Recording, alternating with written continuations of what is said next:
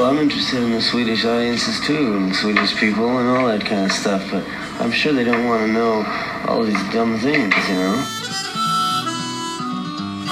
I believe that they know. They know. Don't you, have, don't you know the Swedish people? I mean, they don't have to be told. They don't have to be explained to. Well, My Heart's in the Highlands, gentle and fair. Honeysuckle blooming in the wild wood air, bluebells blazing where the Aberdeen water flow. While my heart's in the highlands, I'm gonna go there when I feel good enough to go. Ja, det var första raderna i Bob Dylans långa sång Highlands. Och välkomna till Vi snackar Dylan, den svenska Dylan-podden. Och idag ska vi möta Horace Engdahl och vi ska som sagt dyka djupt ner och högt upp i den här låten. Härligt att du kan vara med, Horace, i den här podden. Ja, fint att få komma in i det här. Du sitter i Småland någonstans nu, i The Småland Highlands, är det så? Har det är några... precis det, småländska höglandet, det är alldeles riktigt. Har du några honeysuckle blooming och blazing bluebells omkring det, eller? Nej, det är, det är fortfarande halvvinter här kan jag säga. Det finns skilla ute på gräsmattan, men, men inte någon kaprifol och inte några blåklockor ännu. Nej, jag ser några blyga blåsipper i backarna där jag sitter i Loftahammar, också i Småland. Ja. Hur, hur ja, det, var, det, var, det, var, det var kölgrader i natt kan jag säga. Så. Ja, det var det. Ja. Vi, vi är inte riktigt framme i våren än här. Hur mötte du Dylan? Dylan mötte jag ju naturligtvis som ung, det är ganska självklart. Och jag tror den första låt jag hörde var Blowing in the Wind, som jag hörde i ett tv-program när jag kanske var femton år eller så. Och den gjorde omedelbart ett starkt intryck, men jag förstod inte alls vem han var. Jag trodde, som nog många trodde i början, att han var en av alla de här folksångarna som det kallades för, eller protestsångarna som fanns i Amerika, och att han var någon slags politisk aktivist. Den som sen så småningom fick mig att förstå vem Dylan var, var en god vän som var stor del fantast, och till mina vackraste minnen från, ja då var jag väl sexton, var att vi satt på golvet i hans pojkrum och spelade Blonde on Blonde timme efter timme, eh, gång på gång, så där som man kunde göra på den tiden. Och då, då tycker jag att jag kom in i Dylan på riktigt. Och sen har det fortsatt, eller har du haft någon period där du har släppt kontakten helt? Jag skulle säga att de, just de åren, sexton, sjutton, arton, då lyssnade jag mycket på Dylan. Det gjorde ju alla. Det var mycket intensiv närvaro för, för, för hans vidkommande då. Men sen gick jag ut i livet och sen fick jag andra intressen, och sen höll jag mest på med klassisk musik i många år. Och även med jazz under en period, och jag måste säga att Dylan försvann lite från min horisont. Han kom tillbaka så småningom, slutet sjuttiotalet, början på åttiotalet. Jag minns Street Legal var en sån där skiva som, som arbetades in. Blood on the Tracks också. Och, um, men jag skulle säga att min egentliga återkomst till Dylan ligger relativt sent. Och den ligger just med den här, det här albumet där Highlands ingår, nämligen Time Out of Mind, som släpptes nittonhundranittiosju. Uh, Och då hade jag kommit till en annan station i livet. Då, då var jag, precis som Dylan, inne i medelåldern i någon mening. Och eh, livet tedde sig annorlunda. Och eh, då hittade jag den här skivan av en slump och började lyssna på den. Jag blev alldeles förhäxad av den. För jag tyckte att den uttryckte precis de stämningar som jag själv befann mig i. Eh, och... Eh, Ja, jag kan säga att jag gillar alla spåren på den här. Det ja, den är ju märklig.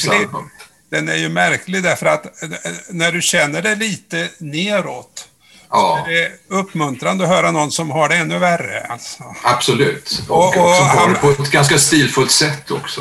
Om man säger han, så. Han börjar ju långt ner vid nollpunkten där med Love Sick, och sen blir det ja, värre och värre egentligen. Det blir värre och värre. Och, och det... Det är svårt att riktigt sätta en etikett på det tillstånd som han gestaltar, för att jag tycker depression är fel ord. Det är ju ett missbrukat ord också, sådär eländigt terapiord, så det ska man inte dra fram i, Dylan, i, i samband med Dylan. Men, men låt oss kalla det för nedstämdhet med ett gammalt fint ord. Det är nedstämdhetens album det här. Eh, han kom ju ur den sen. Va? När man lyssnar på de följande skivorna så låter det inte alls så. Och idag låter han ju också helt annorlunda. Men där är han inne i det där eh, och går verkligen på djupet med det också. Eh, och den här sista låten då, Highlands, gjorde särskilt intryck på mig. Eh, och man kan ju tycka att den kanske är en av de minst dystra i det, i det här albumet. Men, men det, det finns annat i den. Det finns ett stråk av dödslängtan i den som grep mig väldigt starkt. Plus det att den anknyter till den till romantikens poesi som jag sysslat med så mycket som eh, litteraturvetare. Så att jag kände mig plötsligt alldeles hemma i, i, i hans poetiska vokabulär. Ja, ska vi kasta oss in i det direkt? Är det en romantisk text där? Du har ju skrivit ett stort verk som heter Den romantiska texten. Ja, det, det tycker jag faktiskt att det är. Och, och det finns ju en direkt anknytningspunkt, nämligen i det citat, eller nära citat i alla fall, från den skotske poeten Robert Burns som, som hela dikten är uppbyggd på. Alltså den här som i originalet heter My Heart's in the Highlands, som Robert Burns skrev sjutton åttionio, som är en av hans mest älskade dikter. Och eh, det är ju det som har satt igång Dylan uppenbarligen här. Och det finns en rad som nästan är identisk med en rad hos Burns här i dikten. Well, my heart's in the highlands. Wherever I roam, säger Dylan. Wherever I go, säger, säger Burns. Men sen gör han någonting alldeles självständigt av den, det, det måste man säga. Det är inte, ja, det, det, han är inte jag, någon epigon eller plagiatör. Nej, men det verkar ju vara en startpunkt för honom, för att om man, ja. om man hör Burns eh, sång, som ju också är tonsatt, ja, så är ju den på ett sätt väldigt enkel. My heart's in the highlands, my heart is not here. My heart's in the highlands, chasing the deer. Chasing the wild deer and following the roe. My heart's in the highlands wherever I go. Han längtar ja. till highlands ja, och det är sitt ungefär, men Dylan gör ju så mycket mer utav det där. Han gör mycket, mycket mer av det. Hos Burns är det ju helt enkelt, Burns kommer ju därifrån och han längtar hem, och var han än befinner sig i världen så bär han högländerna i sitt hjärta, kan man säga. Det är diktens innebörd. Farewell to the highlands, farewell to the north, birthplace of valor, country of worth. Wherever I wander, wherever I rove, the hills of the highland forever I love.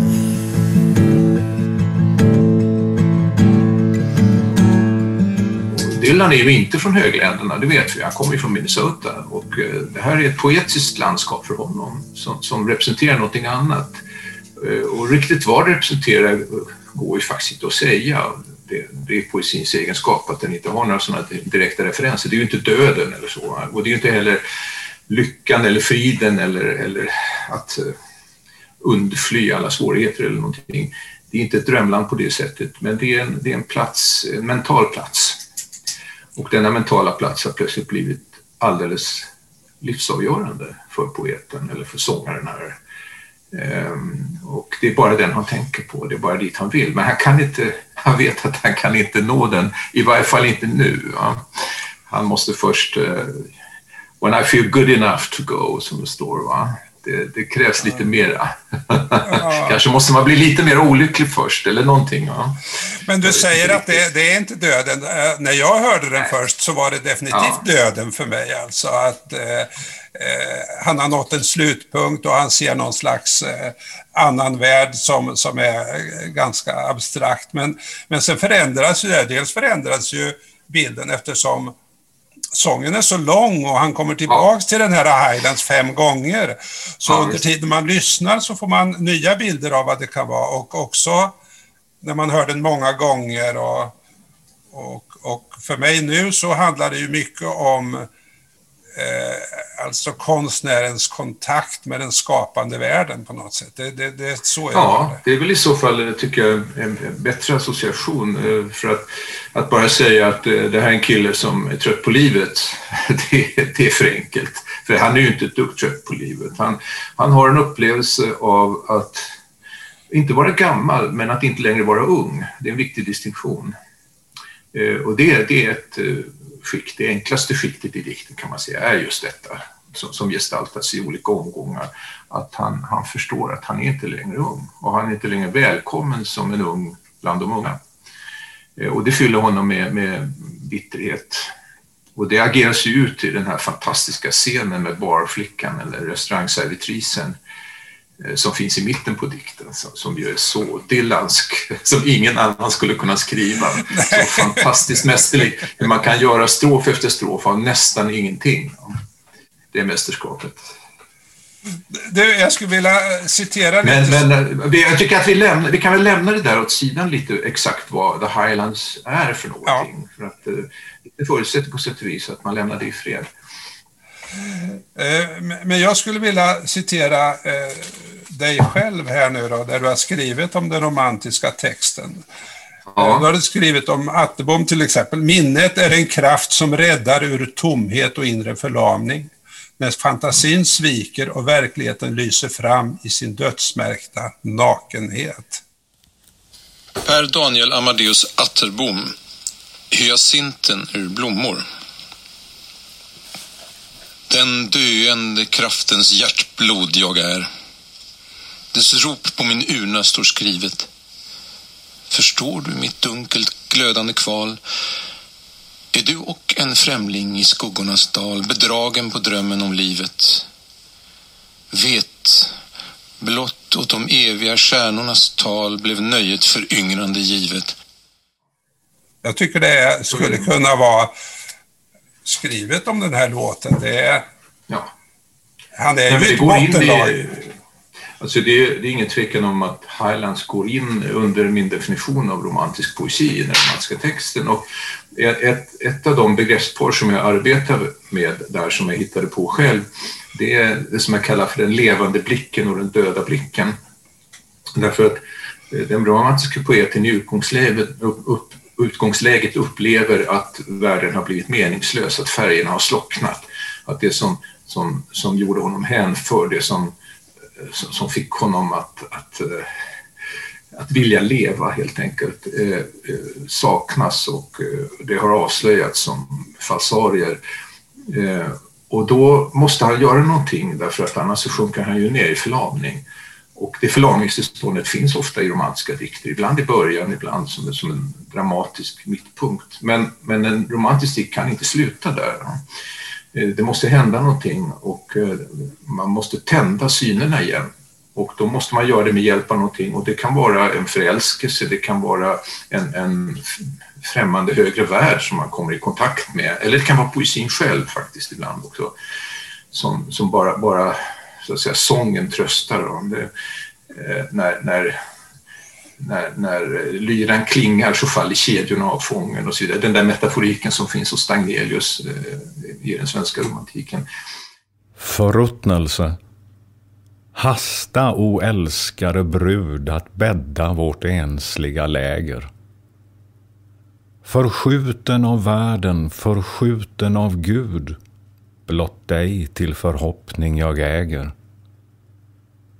Fort smycka vår kammar. På svartklädda båren den suckande älskan din boning skall nå. Fort tillred vår brudsäng, men nej likor våren skall henne beså. Eh, och det är ju en sån dikt det här, alltså att, att eh, det är ett väldigt fint exempel på vad jag kallar för den döda blicken. Han tittar sig omkring och eh, Det här, det här landskapet som man beskriver inledningsvis, det är ju hoppet om en annan värld, att, att man på något sätt ska kunna finna en, en skönhet, en ny skönhet. Det är egentligen det det handlar om, en ny skönhet. Var finner jag den nya skönheten? För att den romantiska poeten, den romantiska själen kan inte leva utan skönhet. Och även kärleken är egentligen en form av skönhet.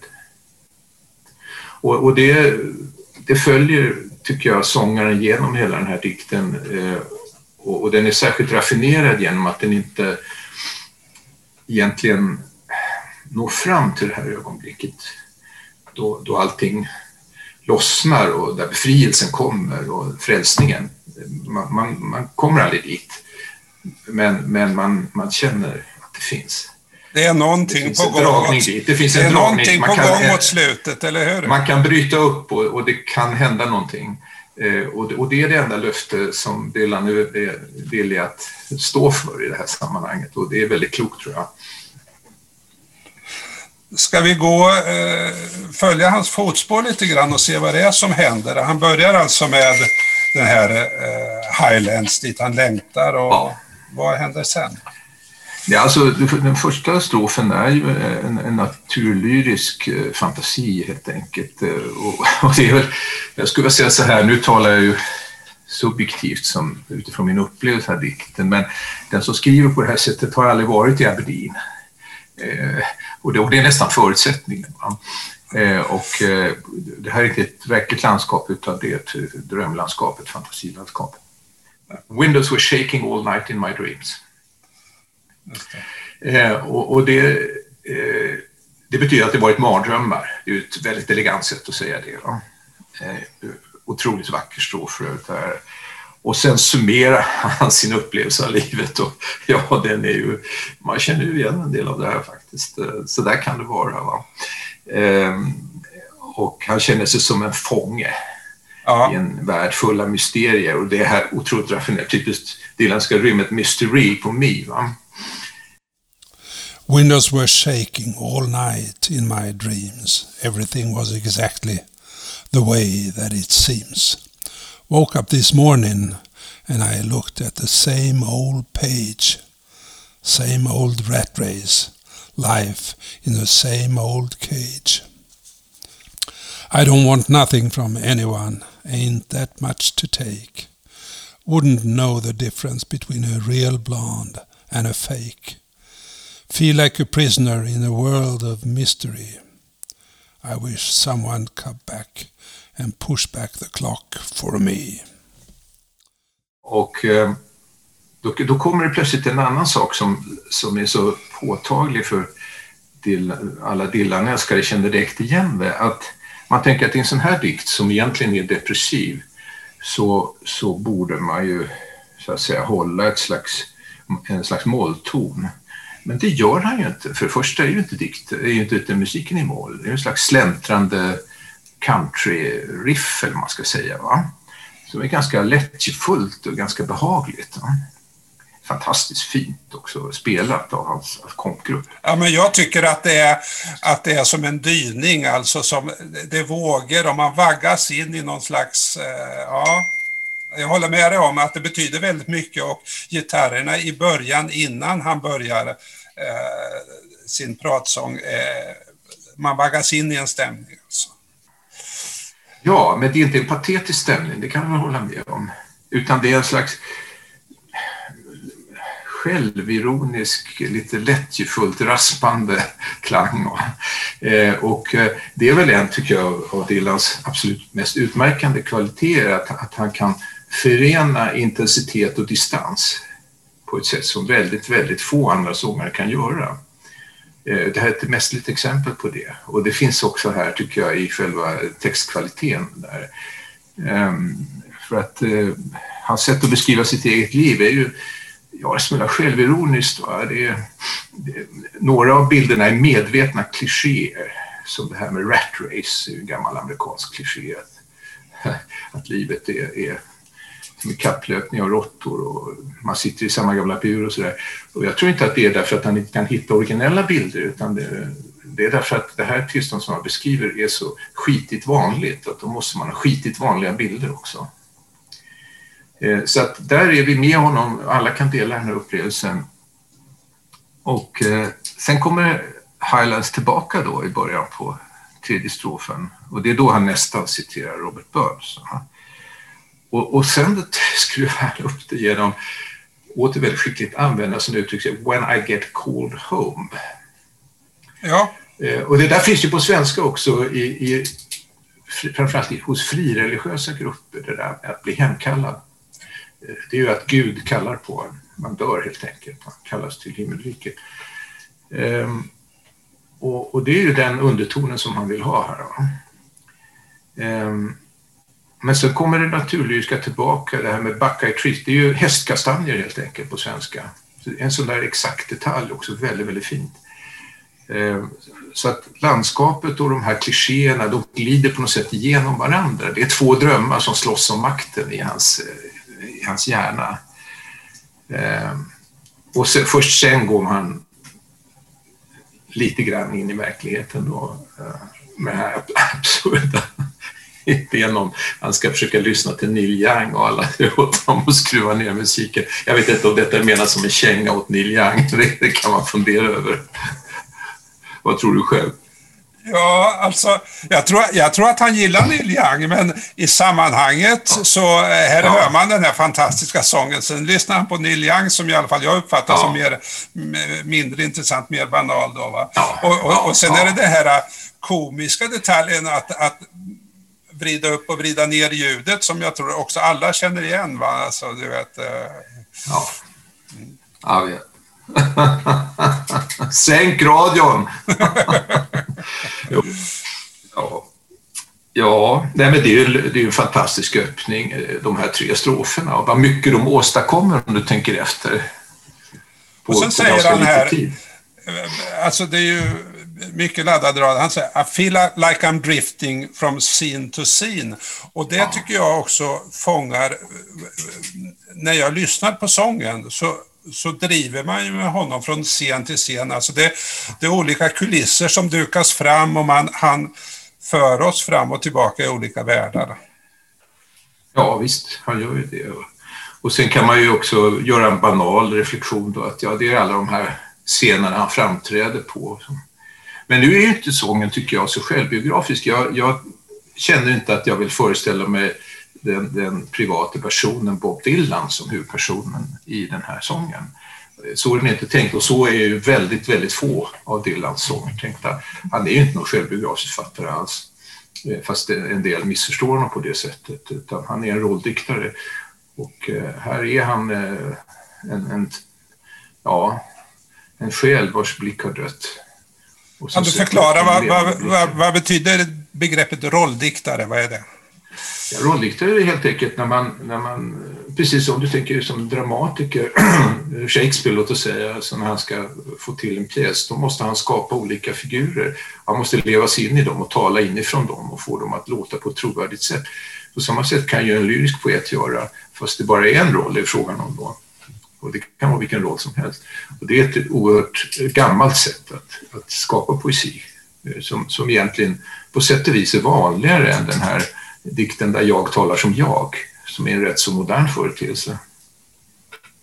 Och Dylan är ju väldigt klassisk som jag ser det. Han, han står ju med, djupt med, inne i en tradition som sträcker sig tillbaka till den antika poesin, som han ju har, vad jag förstår, sysslat en del med. Man, man har ju uppfångat ekon från Ovidius till exempel i en hel del av hans scener.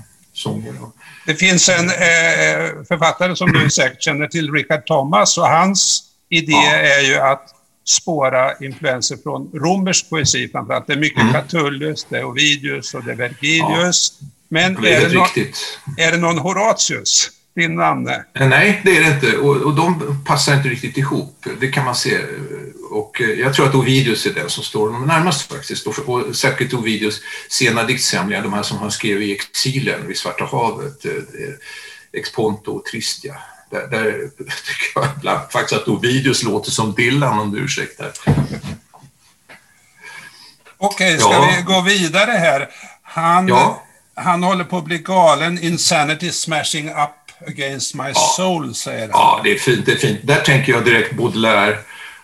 Och, och det, det är en av dem som naturligtvis Dylan har läst. Man ska komma ihåg att han hade en period av väldigt stark klassikerläsning när han var ganska ung. Han bodde i New York, där han berättat om.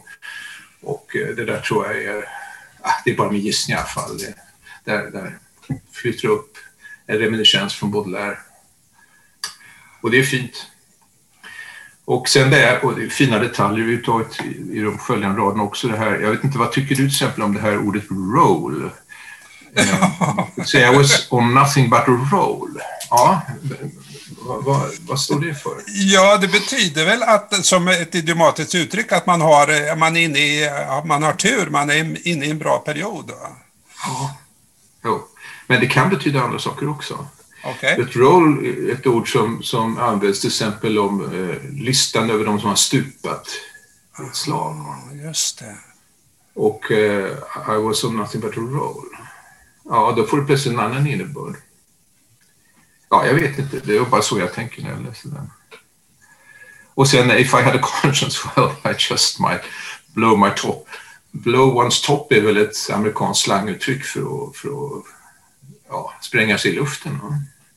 Är det inte det? Jo, det, det är kanske väl, kan det här bättre det, än jag. Ja, nej, jag vet inte, men att gå, gå in i någon slags vansinne tänker jag med då. Blow my ja, top ja, eller, eller ja. Få ett raseriutbrott som man inte kan hantera. Nej, just det. Men sen ska han ju sälja sitt samvete eller var, om det är medvetande möjlighet i, hos en pantlånare. Ja, jo. Men han vet inte om han kommer få så mycket för det. det så där kan vi ju alla känna ibland. Va? Eh, och sen kommer My Heart's in the Highlands. At the break of dawn, det är vackert. Va? By the beautiful lake of the black swan. Ja, där önskar jag att jag hade fördjupat mig någon gång i den svarta svanens metaforik. Det har jag faktiskt aldrig gjort. För mig är det ju alldeles för enkelt här att jag tänker på Svansjön. Det är inte jag säker på att han gör. Va? Det kan finnas andra sagor och berättelser som, som har mer, större betydelse för honom. Men det är en väldigt vacker bild i alla fall. Men du, när du skriver om det, om det sublima så ja. Säger du att alltså, i den här romantiska fantasin så, så det, det sublima innebär inte bara det vackra utan det måste stå mot en kontrast mot det hemska. Ja, det är ju ett, en dimension i, i det sublima. Det kan ju vara det överväldigande också, det omätliga. Eh, men det är inte så stor skillnad mellan de, de sätten att uppleva. Och eh, svarta svanen, det är ju någonting hotfullt. Och eh, ja, jag vet inte om du minns balletten Svansjön. Där är hon ju en djävulsande som, som förför prinsen och får honom att svika sin älskare. Det är därför som balletten slutar olyckligt. Ja. Men det kan ju som sagt vara en annan association som vi inte får tag på här. Som den, den svarta svanen dyker ju ständigt upp i brittisk filosofi, men då är det ju eh, kunskapsteori så att säga. Finns, finns det svarta svanar eller inte? Men, men jag tror inte det. Ja, det, som... men det skulle jag föreställa mig jag ligger ganska långt bort från, från Dylans tankevärld faktiskt. Jag, jag tror att hans, eh, han har inte beflitat sig med den engelska empirismen. Insanity smashing up against my soul. You could say I was on anything but a roll. If I had a conscience, well, I just might blow my top. What would I do with it anyway? Maybe take it to the pawn shop. Well, my heart's in the highlands at the break of dawn by the beautiful lake of the black swan. Big white clouds like chariot that swing down low. Well, my heart's in the highlands. Only place left to go. Men sen, sen kommer de vita molnen då som, som kontrast mot det och uh, the chariots that swing down low. Det är väl en, en gammal gospelrad egentligen det där med, med chariots. Och sen kommer otroligt vackra raden Well, my heart's in the highlands. Only place left to go. Uh, ja, men där är han ju en romantiker. Du, du får säga vad du vill. det, är, det är sådär. Som det ser och, och, ut i en romantisk dikt. Och det, han gör det, finns bara, i, det finns bara en lösning. Det han gör i sin ja. rytmik är ju i de här sista raderna när de här highlands-längtan kommer mm. tillbaka så varierar han ju rytmiken på något sätt. Va? Ibland är det ja. många stavelser och ibland är det få och så vidare. Så det, det, det bidrar på något sätt till musiken här. Ja, då är det... det, det Det är ju en refräng på ett sätt, en slags maskerad refräng som ändå inte är en refräng. Som, som Burns poesi som ju hela tiden finns i bakgrunden här ska man vara medveten om. Den, den arbetar ju i väldigt hög grad med refrängen. Den är ju också ofta sjungen poesi. Han, han anknöt till äldre skotska melodier och, och diktade över dem. Ja, sen är vi framme vid den här fantastiska anekdoten om restaurangen i Boston. Ja, vad kan man säga om den? Då hamnar vi på en helt ny stilnivå. Man blir ju helt, man blir ju helt ja. förbluffad när man lyssnar på den här sången. Ja, man säger, man är i Boston på någon restaurang. Ja. Eh, och han är den enda gästen, vad man förstår. Man kan också se det här framför sig väldigt tydligt. Och det är en väldigt vacker servitris. Väldigt ung, eh, får man förmoda. Med, med långa glänsande ben och ett vackert ansikte. Och fast det aldrig ses ut, det är, det är verkligen en antydningarnas konst här, så, så, så tycker han att hon är väldigt attraktiv. Och hon tycker han är väldigt egendomlig. Hon känner vagt igen honom. men, men tror att han är bildkonstnär, om jag uppfattar så rätt. Hon, hon, hon ser att det är en kändis, hon har sett honom i tidningen på sätt, men är inte det där målare eller något sånt. Och eh, han hanterar situationen väldigt, väldigt väl, får man nog säga. Eh, men det hjälper inte. Och, och varför hjälper det inte? Ja, det beror ju helt enkelt på den här klyftan som, som öppnar sig här i, i dikten rent konkret mellan att vara ung och att inte vara ung. Och, och då ska jag säga att det, det är viktigt att säga det på det sättet. Det, det är inte en klyfta med att vara ung och vara gammal, för att den klyftan är oproblematisk. Eh, men klyftan att vara ung och att inte vara ung är, är problematisk. Och det problemet går han verkligen inte botten med här. Ja. Och sen, han, han, han vet inte, tell me what I want, säger han då. Ja, ja det, det, alltså det är ju så att de, de prövar ju varandra här. Det, det är lite, de pestar varandra och samtidigt så, det är lite av flört över det hela också. Det är väldigt svårt att sätta fingret på var, var det ena går över i det andra. Eh, ett slags, eh, vad ska man kalla det för, eh, ett slags mobbningsflört.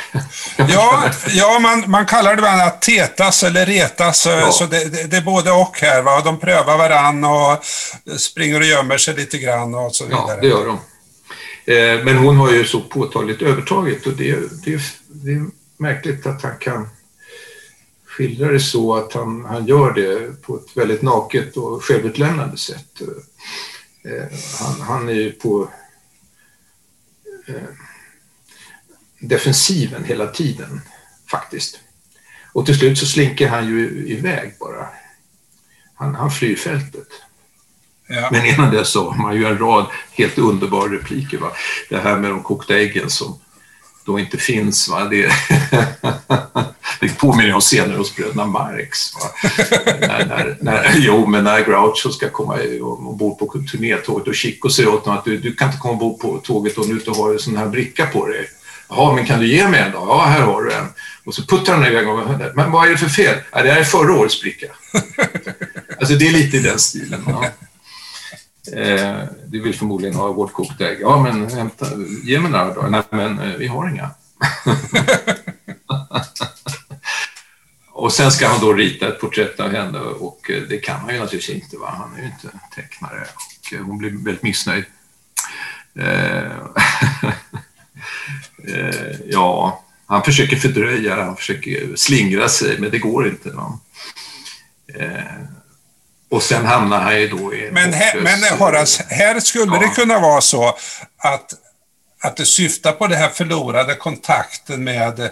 med musan, alltså att han han har inte något tekniskt block, han har ingen penna, han, han nej, kan inte nej. rita från minnet, han har inte kontakt med sin, sitt eh, konstnärskap. Ja, så, kan, så, kan man, så kan man tolka det, för det är ju också så att det här tillståndet som jag nämnde då, romantikens upplevelse av den döda blicken, eh, ofta förknippas just med förlust av inspirationen och, och stumhet, så att, att orden kommer inte och instrumentet klingar inte, och det, det är mycket möjligt att, det, att man ska läsa det på det sättet här, att fast det handlar om att rita så är det ändå poesin det handlar om.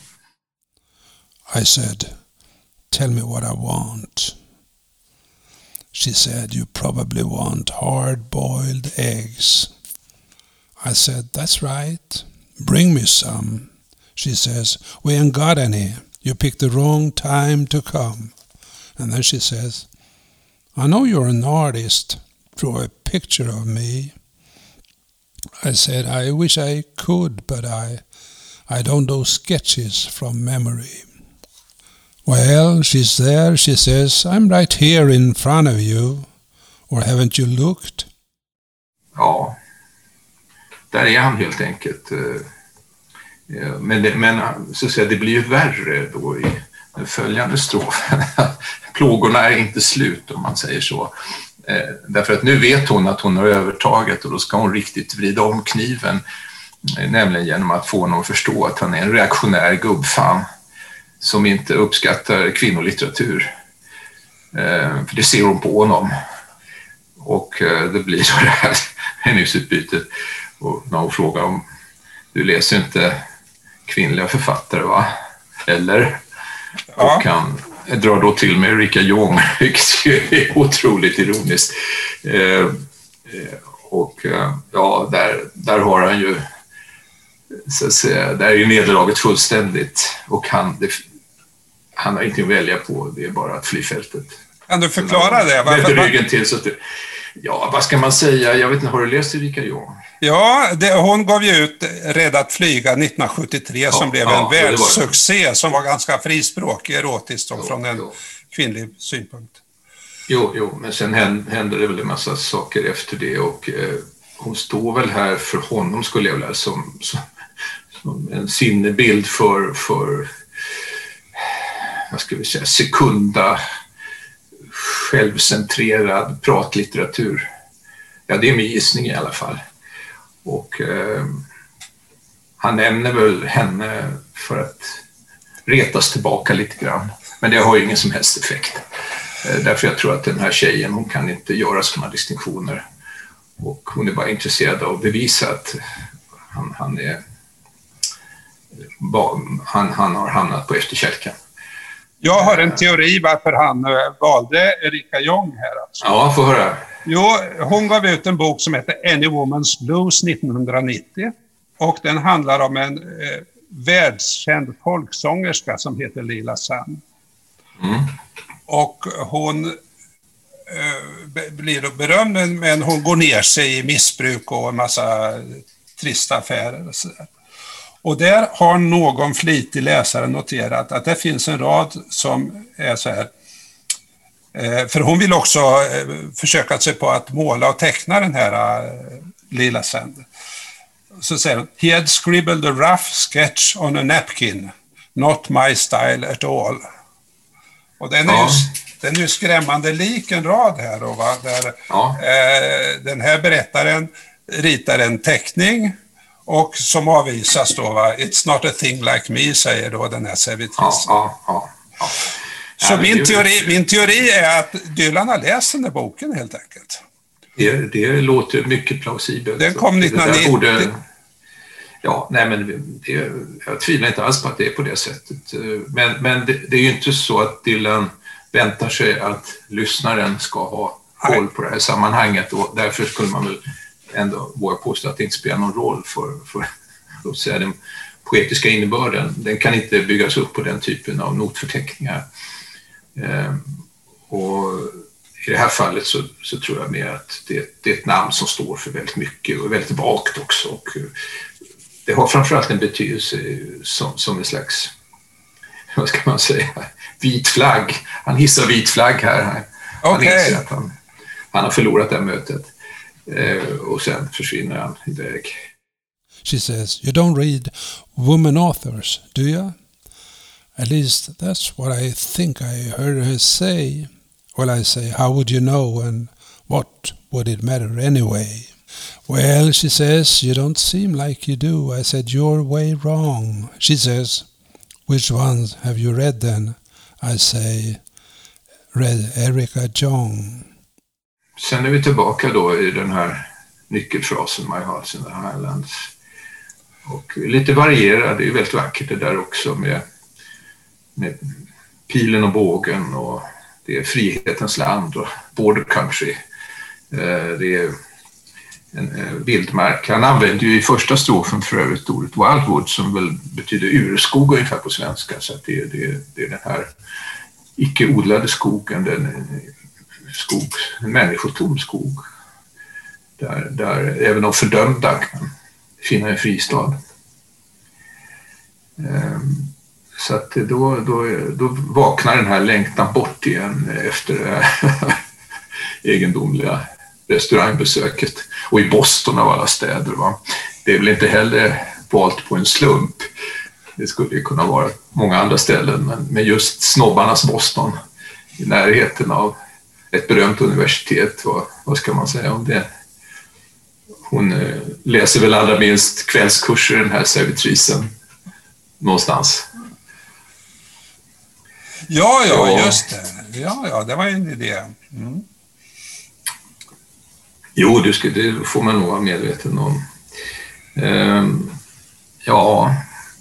Ehm. Sen faller han ju tillbaka i den här nedstämdheten där det är väldigt mycket som i andra strofen. Ja. Uh, every day is the same och sådär. Uh, och uh, uh, så, så uttrycker han återigen det i ganska allmänna termer på ett sätt som inte är så originellt och inte heller ska vara det. Han säger uh, några saker i livet. Uh, det är för sent att lära sig dem. Och det syftar väl tillbaka på situationen med servitrisen, skulle jag också tro. Uh, ja. Och uh, han... I made a few bad turns, det är också så väldigt vardagligt amerikanskt intryck som en miljon människor har använt, som handlar om att man, ja, man har hamnat fel helt enkelt. Man har gjort misstag, man har tagit fel avtagsväg i livet. Ehm. Men sen, sen kommer sen, ju ett... Sen skärper han sig, sen skärper han sig igen, ja. Eller vad vi ska säga. Jag, jag vill inte säga att, att de här stroferna har ju en funktion i dikten som är viktiga därför att i det här tillståndet med nedstämdhet och bildförlust så, och meningsförlust så, så är man inte så olika alla andra som befinner sig i samma tillstånd. Att, att han är poet, att han är sångare, att han, att han har en fantasi spelar egentligen ingen roll i det ögonblicket. Han kan lika gärna använda de vanliga skitiga fraserna. Men sen går han ut, då är han ju ute på gatan får man föreställa sig i den scen som dikten tecknar upp här. Och då ser han människor i en park som roar sig, som dricker och dansar och är klädda i ljusa, glada kläder och de är unga. Och det är ju avgörande här. Uh, unga män och unga kvinnor, de är så, de ser så bra ut. Och jag skulle byta med dem när som helst, om det bara vore möjligt. Och det får man ändå säga en nyckelrad i, i hela dikten. Om jag tycker det är en väldigt, som jag gör. Ja, en väldigt stark bild och, och som jag tror alla känner igen. Alltså att här försöker han ändå gå ut i världen och han ser ja. andra från sin egen isolering. Och han känner ja. sig utestängd och han inbillar sig att de andra har så himla kul. Ja, men precis. Jag är utanför, va? Ja, och, och, och utanför och kan inte komma in, det är viktigt. Va? Alltså han inbillar sig inte att han kan gå fram till dem och slå sig slang med dem och bli en del av gänget och ha lika roligt som dem. Han vet ju att det är omöjligt. Och det, och det är den upplevelsen som egentligen ligger till grund för hela dikten. Att plötsligt så är, är han inte där längre. Livet är inte öppet för honom. Och han kan inte vara obekymrat förälskad och road och tanklös på det sättet som de här unga människorna är. Det är inte längre möjligt. Och det har inte att göra med att han, han skulle ha, ha ställt till det för sig, som man säger. Utan det, det är helt enkelt så om tiden som har gått och den erfarenhet som han har hämtat in och som har förändrat honom. Och det kommer ju ett sånt ögonblick i varje människas liv då man inte längre är och, och också inser det. Och det är något återigen någonting annat än att vara gammal. Och det är faktiskt mycket mer smärtsamt. Att, att plötsligt en dag känna att man är gammal är, är relativt uthärdligt. Och inte alls lika förkrossande som att en dag plötsligt känna att man inte längre är ung. Jag minns att Lars Forssell sa någon gång, tyckte jag var väldigt bra, att, att det svåra är inte att bli gammal, det svåra är att vänja sig av med att vara ung. Det är egentligen vad den här dikten handlar om. För sen, sen går han ju tillbaks till in i sig själv på något sätt. Han, han är väl lite nästan själv, självömkande. Han går över gatan. Han, ja. Det kommer någon byracka som man måste väja undan för. Ja. Och han börjar prata med sig ja. själv alltså. Ja, ja. Ja, nej det är, det är fint. Det är ju vad man gör, och det är ju tecknet också på att man tillhör förlorarna. Man pratar med sig själv. Det är osvikligt. Ja. I see people in the park forgetting their troubles and woes. They drinking and dancing, wearing bright colored clothes. All the young men with the young women looking so good. Well, I trade places with any of them in a minute, if I could. I'm crossing the street to get away from a mangy dog, talking to myself in a monologue. Ja, sen är man då framme vid slutstrofen. Och, och det, där använder han återigen en, en mycket gammal bild som du kan finna i poesin många hundra år bakåt. Det där att, att du, solen skiner på dig men den värmer inte. Det, det, är inte den, det är inte den verkliga solen, det är en, det är en falsk sol. Det är en, den verkliga solen är borta, den har gått under, den finns inte kvar. Och, och det Det är kanske, ja det är en av de mest romantiska bilderna överhuvudtaget skulle jag vilja säga. Du kan finna hos Tegnér, du kan finna hos många. Ja. Eh, det, här påminns jag faktiskt just om Tegnérs dikt Hjältesjukan. Vad vill mig verkligheten med sin döda, sin stumma massa tryckande och rå? Hur hoppet bleknat, ack det rosenröda, hur minnet mulnat, ack det himmelsblå. Och själva dikten, dess lindansar och möda, dess luftsprång har jag sett mig mätt upp på. Dess gyckelbilder tillfredsställa ingen, lösskummande från ytan utav tingen. Dig människosläkte, dig börja dock prisa, Guds avbild du, hur träffande hur sann. Jag tycker Dylan eh, ligger hyfsat nära Tegnér här. Eller Tegnér ligger hyfsat nära Dylan, eller hur man ska säga. Um, the party's over, ja, det går väl inte att sammanfatta den här problematiken på ett mer koncist sätt. And there's less and less to say. Ja. Och, uh, men sen säger han ju I, raden, ja, I, I got no eyes. eyes. Ja. Och det är ju inte en helt hopplös formulering, eller hur? Nej, nej. Eh, inte alls. Eh, allting tycks mer och mer avlägset. Det är ett annat seende, så där, där nära blir långt bort och långt bort blir nära. Eh, och så kommer då det här med Highlands. Och Highlands är då på sätt och vis en gestaltning av det här andra seendet. Han ser någonting annat, han ser en annan verklighet än de här unga människorna. Och servitrisen och alla omkring honom på gatan ser. Det är bortom bergen och långt bort, men det är bara ett sätt att säga att det är på ett annat plan. Eh, och eh, att man inte utan vidare kan äga det eller närma sig det. Men ändå så är det livsavgörande. För det är ju det enda han har kvar till slut faktiskt.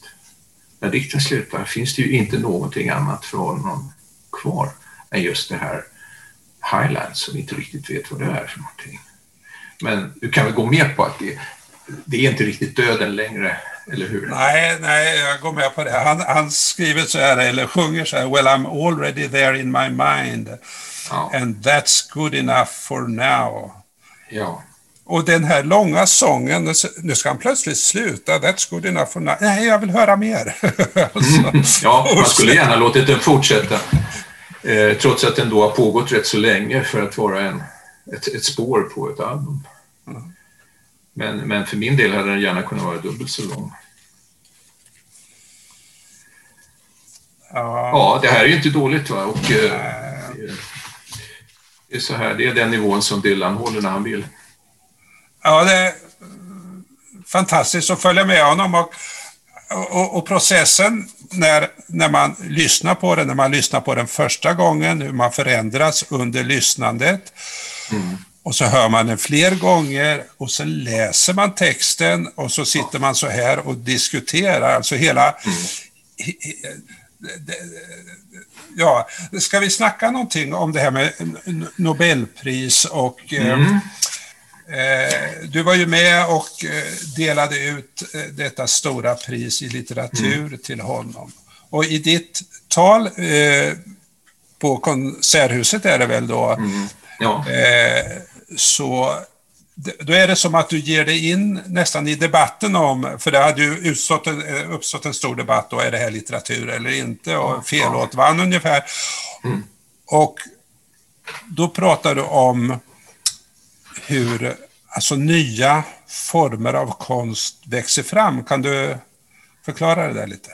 Jag, jag förklarar att det är väldigt ofta så man tittar på litteraturhistorien, att när en ny form kommer som sen kommer att visa sig betydelsefull, så erkänns den inte som litteratur i fullvärdig bemärkelse. Den, den ses eh, på ett nedlåtande vis som, som, som barnslig eller perifer eller för folk eller underhållande eller vad du vill. Va? Och eh, den formuleras då eh, av mästare som kanske inte riktigt själva tror på den. Jag menar, om du tar till exempel eh, konstsagan som det kallas nu med, H C. Andersens sagor. När han skriver dem, han vill ju egentligen vara dramatiker och skriva allvarliga pjäser för det kongliga i Köpenhamn och bli berömd för dem, och de här, de här sagorna kallar han för småting och, och ja, rycker lite på axlarna åt och tycker ska vi verkligen publicera det här och, och så. Och först sent så förstår han att det där är, är hans stora bidrag till världslitteraturen.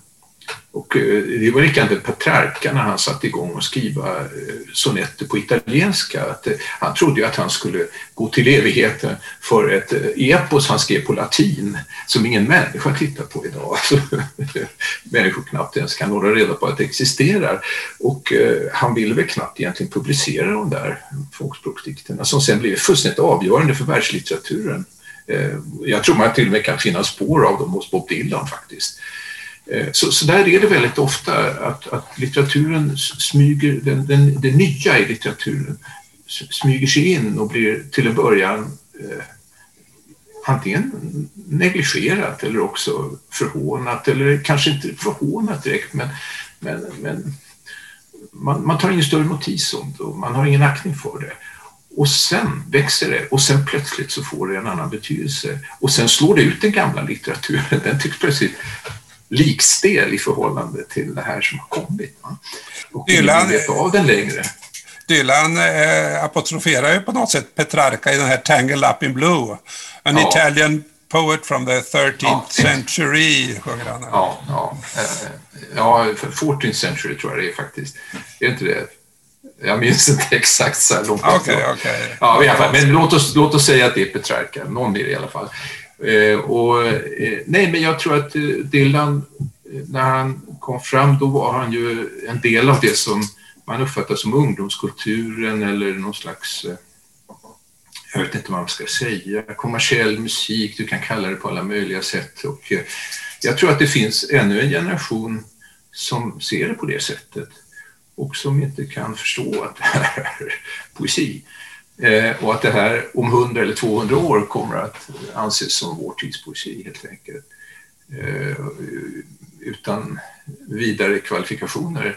Medan väldigt mycket av det som har fått ståta som, som stor litteratur i vår samtid då kommer att vara fullständigt bortglömt. Därför att det inte kommer att ha fått någon efterföljd.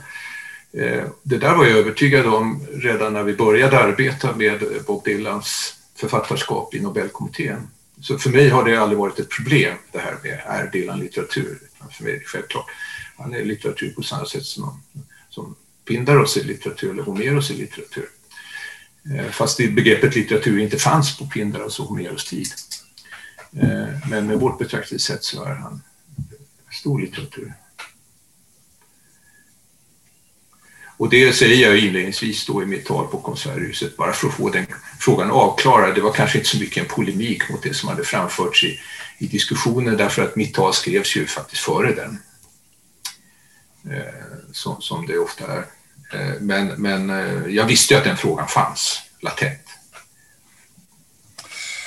Och eh, den första april så fick han eh, medalj och... Eh...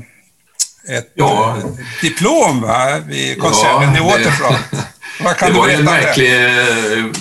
Åh, det var en av de märkligaste upplevelserna i mitt liv. Det är ju enda gången jag har träffat Dylan också i verkligheten.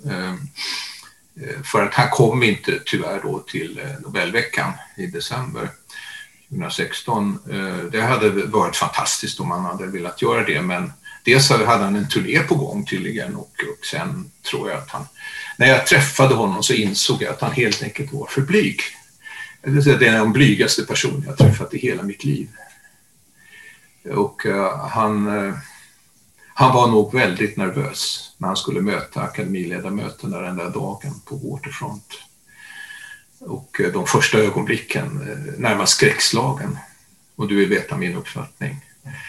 Och han hade klätt ut sig till Tex-Mex-musiker, skulle jag vilja påstå. Med, ja, några fantastiska slacks och lackskor och en skinnjacka. Och under den hade han en, en tröja med munkhuva som han hade dragit över huvudet. Och dessutom keps och halsduk inomhus. Han såg helt fantastisk ut. Och vi, vi stod och väntade i ett rum där vi hade champagne beredd. Och hans svenska producent var med. Och han dröjde och plötsligt så uppenbarade han sig ungefär som han hade vuxit ur golvet och stod där alldeles stilla och tittade på oss och bara ögonen rörde sig. Och jag tänkte direkt, men han ser ut som en gammal indianhövding som har kommit för att förhandla med de vita. Ovilligt, men nödvändigheten bjuder att han på något sätt träffar en överenskommelse med dem. Det var en tanke som for genom huvudet på mig när han stod där. Och sen gick vår dåvarande ständiga sekreterare Sara Danis fram till honom och hälsade honom välkommen och sinade han upp lite grann och sen tillbringade han kanske någon halvtimme med oss där och vi förklarade, jag minns Claes Östergren förklarade Nobelmedaljen för honom och jag översatte diplomet och sen pratade han lite med de andra ledamöterna, men inte speciellt mångordigt måste jag säga, det, han var ganska skakad av situationen. Och sen lyssnade, sen gick vi och hörde på hans konsert några timmar senare där i Waterfront. Det var enastående insats från hans sida, eh, måste jag säga. Det, han, han musicerade två timmar oavbrutet utan paus. Låt efter låt efter låt på absolut högsta nivå. Det var ja, jag, jag var där och det var den bästa Dylan-konsert jag har hört. Alltså det var... Ja, men du håller med om det. Alldeles underbart. Alldeles. Han gav allt verkligen för att visa tanterna och farbröderna från den jäkla akademin att nu ska ni få höra. Ja. Ja. Vad ska man Så. säga, Horace? Uh, that's good enough for now, som Dylan avslutade Highlands med. Ja. Tack för att du ville vara med här och att vi fick lite fläktar från den eh, stora poetiska världen. Det får vi ju varje gång vi lyssnar på Dylan, men här fick vi en massa ja. fördjupningar och förbindelser. Tack ska du ha. Ja. Ja, tack själv, det var roligt. Tack. Hej då.